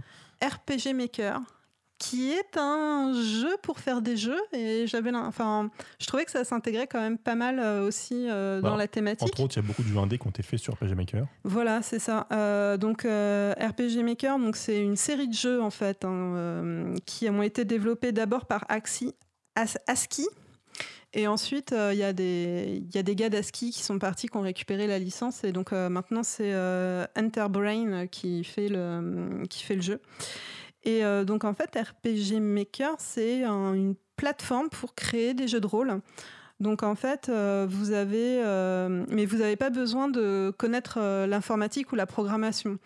Euh, tout se fait... Euh, donc, vous avez des langages de script. Alors, euh, vous dites, euh, bah, euh, quand votre personnage passe telle porte, euh, le, l'autre Il personnage... Euh, par exemple, ouais, vous pouvez faire ça. Euh, vous pouvez dire euh, bah, quand le personnage passe telle porte, l'autre personnage vient et lui dit ça, euh, et cetera. Et donc vous, vous devez tout scripter à la main, donc ça prend un temps monstrueux, hein, parce que j'en ai fait, euh, j'ai, j'ai eu ma période de désœuvrement où j'ai essayé de faire un jeu R P G Maker. Euh, Pourquoi j'y ai, t'as abandonné ? J'y ai passé une semaine et au bout d'une semaine, mon jeu faisait dix minutes. Voilà.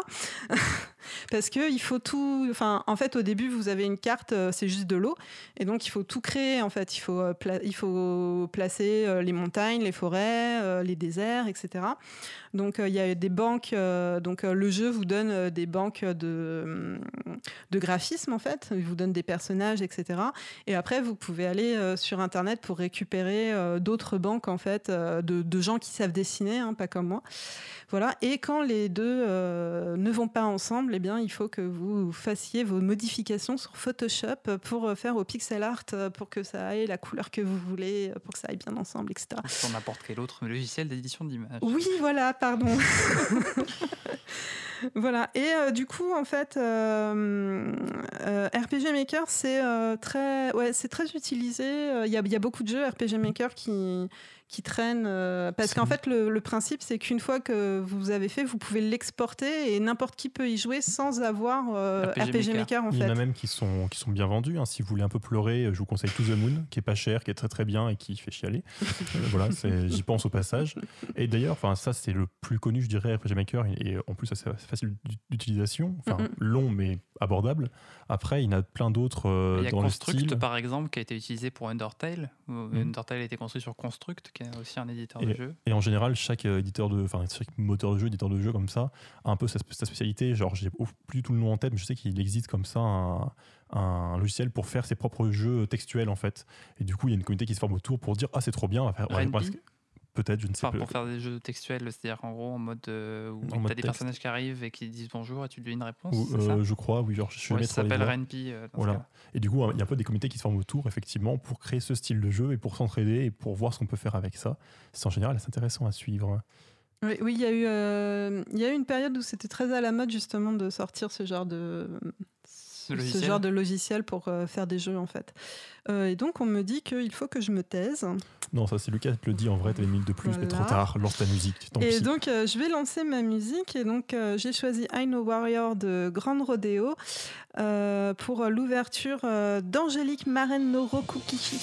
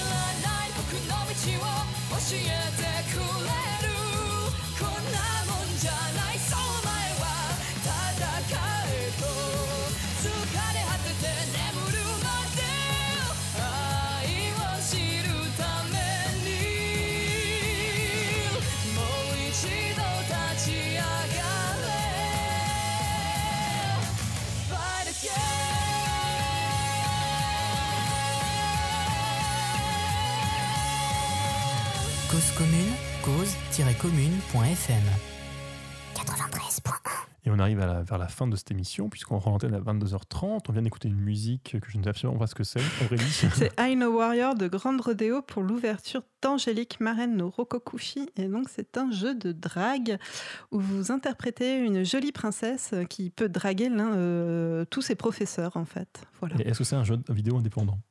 Je... Non, pas du tout. Donc c'est hors sujet. Et euh, bon, voilà, donc on a parlé de jeux indépendants ce soir. Il faut qu'on fasse une conclusion, hein, ce qui n'était pas tout à fait prévu, il faut être honnête, parce que Lucas a coupé trop vite Aurélie, il parlait beaucoup trop. Ah, moi, il écrit conclusion sur le papier, je dis il y a une conclusion à faire. Mais euh, moi, ma conclusion, c'est que j'aime beaucoup le jeu vidéo indépendant. C'est vrai que j'ai pu en parler souvent dans cette émission, et c'est pour ça qu'on a voulu faire une émission, même si c'est un sujet un peu vague en réalité, parce qu'on reparlera peut-être plus précisément de, de sujets plus précis. Je me répète un petit peu. Complètement. Mais, mais... Merci de le faire remarquer.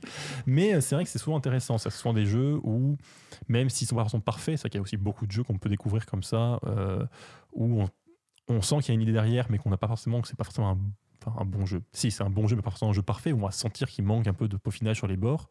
C'est souvent très intéressant de voir ce qui est possible de faire. C'est vrai que le jeu vidéo, ça reste, mine de rien, un médium encore relativement jeune. Il a quand même ses années derrière lui, mais c'est vrai que ça reste quelque chose de... Encore, il y a beaucoup de, beaucoup de choses à découvrir.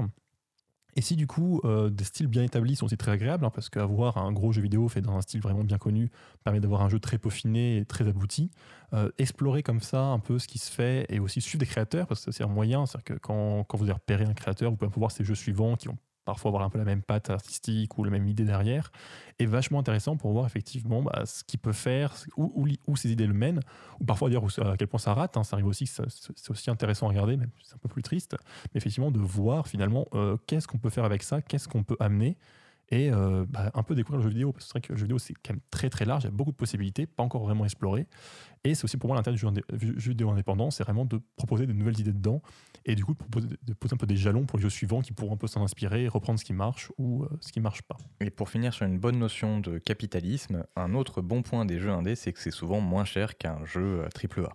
C'est vrai, puis en général vous soutenez une plus petite équipe, donc c'est plus satisfaisant de leur donner de l'argent. Oui, mais comme ça dure moins longtemps, est-ce que tu en as vraiment pour ton argent ? Mais t'es négative. En vrai, ah, ça, ça dépend complètement. Il y a aussi bien des jeux indés, effectivement, qui, oh, comment dire, si tu veux mesurer en euros par heure, tu vas te dire, ah, je, fais, je me suis un peu fait avoir. Autant il y en a où, à l'inverse, moi, j'ai, j'ai acheté des jeux à quinze euros qui m'ont duré quarante heures. Je suis en mode, waouh, mais il est trop bien. Donc, c'est très variable en réalité. Et, et, et ça va être le jeu de la semaine. Il a pensé au générique. C'est un jingle. Et j'ai choisi un jeu de vidéo indépendant. De toute façon, je crois que les trois jeux que j'ai choisis étaient des jeux vidéo indépendants, donc ça change pas beaucoup d'habitude en réalité. Et donc, c'est ce, celui que j'ai cité tout à l'heure, qui est donc Fez, et donc, bah, comme le chapeau, hein, F E Z, donc créé par Phil Fish, et qui est sorti le treize avril deux mille douze. Euh, donc, c'est un de ceux finalement qui a un peu lancé, euh, bon, plutôt à la fin du lancement des jeux indépendants, disons un peu plus, à l'air plus grand public, mais quand même qui, qui, a, qui a pas mal marqué le public et qui est vachement intéressant. Alors euh, Fez, d'abord c'est tout mignon, il hein, faut savoir que c'est un, c'est un jeu, il n'y a pas d'ennemis, il n'y a, a pas de combat, c'est assez, assez sympathique de ce point de vue-là, c'est plutôt de l'exploration, c'est du très beau pixel art. Et vous jouez donc un petit personnage dans un monde en deux dimensions, donc vous pouvez être sur une plateforme, sauter, et cetera. Et un jour, il trouve un Fez. Et donc, dans ce monde uniquement en deux D, le Fez est, est cubique en fait, c'est une sorte de carré qui pose sur sa tête, et là, il découvre la troisième dimension. Et du coup, en fait, c'est vraiment le principe du jeu, c'est que le jeu se joue en deux D, c'est-à-dire qu'effectivement, vous verrez des plateformes, et cetera. Vous pourrez juste vous déplacer sur ce, ce plan-là, mais le monde est en trois D, et vous pourrez tourner la caméra. C'est-à-dire qu'en fait, vous, grosso modo, le monde a quatre angles, vous pouvez voir, disons, nord, est, ouest, sud. Et ce que vous voyez est vrai, c'est-à-dire que par exemple si, euh, si vous voyez une plateforme qui paraît être au premier plan, bah, vous pouvez sauter dessus, mais si vous tournez, elle sera ailleurs. Si vous arrivez à aligner deux échelles, vous pourrez passer de l'une à l'autre et monter, alors qu'en réalité en trois D ils ne sont pas à côté, etc., et cetera. Et en fait c'est un jeu hyper astucieux parce que il, c'est vraiment ce concept-là qui était, je crois, qui est pas tout à fait nouveau non plus. Je crois qu'il était étudié une fois avant, mais j'ai oublié dans quel jeu. Mais euh, qui... bah, dans Echo Chrome il y a un peu ce Tu peux arrêter de tout, tout savoir ou... Bon bah non, Echo Chrome. Non, mais c'est parce que j'en ai parlé euh, dans une chronique de la semaine, il y a trois ou quatre semaines, dans les jeux D'accord. en noir et blanc. Mmh. Et donc Echo Chrome, c'est, euh, c'est pareil, c'est un jeu en trois D euh, c'est qui, basé joue sur un... la perspective. qui joue sur la perspective. Ouais. Et ouais. en fait, il faut faire passer une boule. Et euh, donc... Euh, Bah, soit vous avez les, les, les morceaux... En fait, c'est, c'est des, des labyrinthes. Et donc, soit les morceaux du labyrinthe sont connectés. Et si vous changez d'angle de vue, mmh. les morceaux du labyrinthe sont déconnectés. Et donc, la boule... Oui, il y a pas... des jeux qui jouent sur la perspective. Il euh, y a Monument de Vallée aussi sur, euh, mmh. sur euh, tablette, qui est pas mal dans le genre. Mais donc, il y a toujours cette idée, effectivement, que... C'est, en fait, on triche sur la perspective. C'est-à-dire qu'on ce, ce, peut tourner l'écran et ce qu'on voit à l'écran sera correct. Et bah, du coup, il y a plein d'énigmes, effectivement, de réussir à savoir comment enchaîner les plateformes, comment aligner des, des objets pour qu'ils marchent. Euh, le tout, effectivement, dans un côté très, très mignon. Hein, c'est très coloré, c'est, c'est très champêtre en général. Euh, il y a une musique très sympathique. Et on va donc explorer ce monde pour essayer de comprendre bah, ce qui se passe, trouver des énigmes... Euh, et explorer en fait en général hein, c'est, c'est avoir si quand même le but du jeu c'est qu'au début quand on découvre la trois D on casse un peu le monde qui se met à glitcher à, à avoir des bugs donc on a quand même l'idée de réparer le monde au bout d'un moment mais en soi euh, en vrai quand on y joue on veut juste s'amuser à, à voir ce qu'il y a plus loin et à voir où tout ça nous mène. Et il me semblait bien avoir euh, entendu ce nom quelque part, enfin lu ce nom quelque part pendant que je faisais mes recherches. Phil Fish euh, fait partie de ces développeurs euh, indépendants qui, euh, pour qui la gloire euh, soudaine a été un petit peu désastreuse parce qu'il avait une légère tendance à s'exprimer sur ses positions un petit peu extrêmes assez facilement sur ses comptes sociaux, ce qui, ce qui oui, n'a pas c'est, été... Euh... C'est aussi à lui que je pensais tout à l'heure, effectivement, sur le fait que j'aime beaucoup le jeu qu'il a fait. Après, ses propos ne sont pas forcément les, les, plus, les plus diplomates, disons, et les plus intéressants à écouter. C'est souvent un peu le problème, effectivement, c'est qu'il y a des très très bons développeurs de jeux indés qui ne sont pas forcément très bien écoutés sur d'autres sujets. Euh, typiquement, j'aime beaucoup aussi, euh, ce que j'ai cité tout à l'heure, les jeux de donc Braid et The Witness qui sont de Jonathan Blow, qui fait des jeux très intéressants et qu'il ne faut surtout pas écouter sur les questions féministes. Et sinon, pour en revenir à Fez, du coup, en, en durée, euh, durée de jeu, ça... C'est une très bonne question. Je ne sais plus, j'y ai joué à longtemps. Je ne l'ai pas fini. Il est quand même assez long, il me semble. Mais je ne sais plus exactement combien de temps on met pour le finir. Il ne faut pas juger un jeu sur son, sur son prix tendeur, voyons. Non, mais et c'est, du coup, c'est sorti sur quelle plateforme aussi euh, C'est sur P C, il me semble, au minimum. Moi, je ne joue, joue que sur P C. Euh, oui, bah écoute... Euh, T'es c'est, pas c'est, renseigné c'est... sur savoir sur quoi c'était sorti. Bah non, le P C, c'est le plus important. Alors, attends un instant. Xbox trois cent soixante, Linux, O S X, Windows, euh, PlayStation trois, PlayStation quatre, PlayStation Vita et iOS. Oui, lui, c'est un oui, succès. C'est sorti chez tout le monde, en bah, fait. En fait je, on, on, on, l'idée, c'est moi qui... Ah si, au début, comme tu disais, quand même sur Xbox trois cent soixante, c'est pas mal, mais bon, moi, tout le monde l'a adapté derrière, parce que, comme dit, il y a eu un gros succès, ce qui euh, mmh. a, a encouragé à le sortir ailleurs. Et donc, c'est un jeu que je peux conseiller, puisqu'il est assez accessible euh, et, euh, et globalement il, il se joue bien même si on n'est pas un gros joueur, même s'il peut être un peu dur à certains moments, pas dur dans le sens où enfin euh, je sais pas, il n'y a pas de combat, mais il y a quand même des énigmes où il faut parfois un peu se casser la tête. Et, et, et ça va à peu près être la fin de notre émission. Euh, je regarde la chronique, oui, enfin, le, le planning, effectivement, c'est la fin de l'émission, même s'il va quand même falloir meubler trente secondes de trop, peut-être. Bah, tu peux dire au revoir à tout le monde. Au revoir à tout le monde, mais annoncer oui, le prochain euh, sujet. Tout à fait, merci, heureusement que tu es là. Donc, la semaine prochaine, on vous parlera de réalité augmentée, de réalité virtuelle, de V R en fait en général, et donc de tout ce que ça peut apporter aux jeux vidéo. Euh, donc, on a, donc, c'était Overgame sur Cause Commune. J'étais avec Aurélie, Lucas et Léo ce soir. Bonsoir Hervé. Voilà, bonsoir. Merci à tous de nous avoir suivis. Et pendant qu'on y est, on peut remercier donc, euh, toujours Quentin et Florence qui nous servent de producteurs et productrices pour l'émission, et également Joachim qui nous a fourni la musique de générique de fin qu'on écoute tout de suite. Bonne soirée. Bonsoir. Bisous. Bonsoir.